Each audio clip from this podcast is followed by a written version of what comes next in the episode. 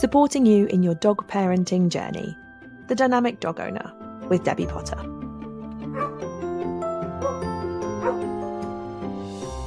Welcome to the Dynamic Dog Owner. We are going to be looking at how reframing our mindset will help create a more positive outlook and help you to understand things a little bit from a different point of view because our mindset is incredibly important.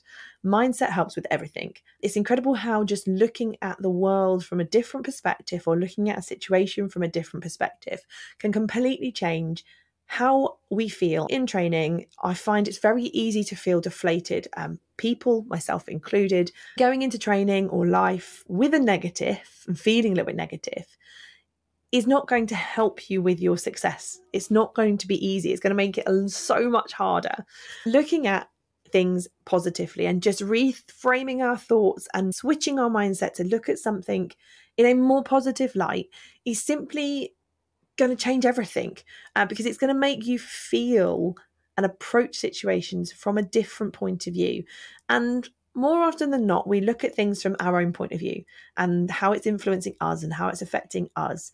When we stop and look at the world from a different point of view, we get a whole new insight that can help change everything we do. With ourselves, we go, I can't do that. I'm not very good at it. Oh, that's not my strong subject rather than going, I haven't learned how to do this better yet, or I am still learning and growing in that area, or maybe I'm better at something else, that's my strong point. But actually, these are the things I'm quite good at in this area. So we can look at it slightly different rather than saying, I can't do it. I am learning how to do it. So when it comes to our dogs, how many times have we said, oh, my dog can't do that? Oh, yeah, my dog's not clever enough. We instantly shut the situation down and go, nah, it's not going to happen. Whether that's so that we are setting realistic expectations, but is it realistic? Or are we shutting something down and not giving it an opportunity to flourish? Rather than saying, my dog can't do that, we can simply say, they can't do that right now, they can do this brilliantly, but they're working towards that other thing. They can't do it yet. And yet is a very, very important word. Yet means I haven't got there right now. I'm not at that place in my training journey or in my life now, but I think I'll get there and I'm going to get there and I'm on my way to that. So I'm not there yet, but I can. So including that yet at the end of your sentence, I'm not there yet, makes all the difference. My dog can't do that right now. My dog isn't clever enough yet to do that. My dog isn't mature enough yet. Changing that mindset instantly from the beginning will start to help. So I've been in situations where, with my own dogs, when I've gone, there's no way they are ever going to be able to do that. It's just not possible. They've proved me wrong every time. We may not be at the end of our journey, um, but what is the end of our journey? We may not be there right now, but every time I've said that they can't do something or I've thought they're not going to be able to do something, in time they have proved me wrong. So at that time, rather than me saying, my dog can't do that, me simply saying they're not there right now, but we're on our way towards that goal helps change our mindset. So, one example would be Dave. Um, Dave, as you guys know, if you've listened to previous episodes, is a frustrated greeter. So that means that he is a little bit barky and a little bit noisy and he gets very excited. Um, and it's quite embarrassing to take him out, or it used to be before I changed my mindset. Five years ago, I would have said, nah, Dave can't do that. I can't take Dave out. I can't take him on a walk down a street. I can't take him to a group class because he can't do it. But if I had said at that time, we are working towards it, then my goal and my mindset would have changed because now I can walk him down a street. Now I can take him to places. Now he does get to come to group classes. Yes, he's not perfect, but he can do it and he can achieve. So think of when we say I can't do it, think of a 1% change. What 1% can we change to help our dog improve and progress and get to where we want them to be? Think of small changes, small tiny things at that this moment in time seem insignificant. They are one step on your journey, one step along the road to get you to your end destination. Think of a 1%. Things we see as our dogs being naughty. I mean, we've all done it. We've gone, oh, my dog does that. They're very, very naughty. Or my dog's a bad dog. They're misbehaving. We always focus on what we don't want them to do. So, what things could we perceive as being naughty? I don't know, stealing your shoes, um, jumping up when you come in, pulling on the lead, not recalling. We focus on what we want them to stop doing. So I want you to stop stealing my stuff. I want you to not jump up at me when you come in. I want you to stop pulling on the lead and I want you to not run off when I take you off the lead. All of those things are nots. So when we're training, it's really hard to teach a dog, please don't. Because what does it mean? What does it mean? As people, we can understand, okay, please don't do that. I'll stop doing it. But dogs aren't as able to communicate in the same way. They can't understand, please don't. It doesn't give clear goals, it doesn't give targets, it doesn't give them something to work towards. So instead, rather than saying, please stop doing this, we can change our mindset and say, well, what would I like you to do? What can you do? What could you do instead? So I want you to stop stealing my shoes. Well, rather than stealing them, I'd really like it if you brought them to me. That way, we are reframing it. Rather than please don't take my stuff, we're saying, please bring my stuff to me. We're giving them a specific goal and a specific target. Stop jumping up at me. Rather than saying stop jumping up, I would like you to place your feet on the floor when you greet me. We're giving them a do, a can do action and a goal and a target. Rather than please stop pulling on the lead, I'd like you to walk next to me when you're on the lead, please. Rather than please stop running off when I let you off the lead. I would like you, when I let you off the lead, to hang around near me. We're changing the approach to please don't do that. So, this is what I would like you to do. So, we're thinking of a goal and a target we can actually achieve. When we know what our target is, rather than focusing on the please stop doing something, when we have a goal and a target, we have something we can tangibly work towards. We can see and feel a result. We know what we want. And then we can break that down into manageable steps or manageable chunks and go, how can I work towards that? So, what little things can I do, that 1% change, that is a step in the right direction towards my target? We have a particular goal in mind. We then can work towards it. Think of training or anything, a journey, as being like a board game. Um, it's one of the analogies I use quite a lot because I like it. Think of your journey as a board game. At the beginning of the game, you roll a dice, you take a step. You roll a dice, you take a step. You might take three steps. Think of your training towards a specific goal as a target, the end of a board game. So we start at the beginning. So the beginning is what do I want to teach my dog? So we can then break it down into multiple steps and take one step, one step towards that journey. So today we're going to work on this. Then, as we build something else in, we're taking another step towards the end goal, and another step, and another step, and another step, and another step. One step in the right direction gets us there. If we never make that step, if we never make that 1% change, we are never going to get there. But setting your mindset and reframing the negative into a target or a goal helps us have that step in the right direction because we know what direction we're actually traveling in. Um, there's no point us trying to stop something if we don't know what we want instead.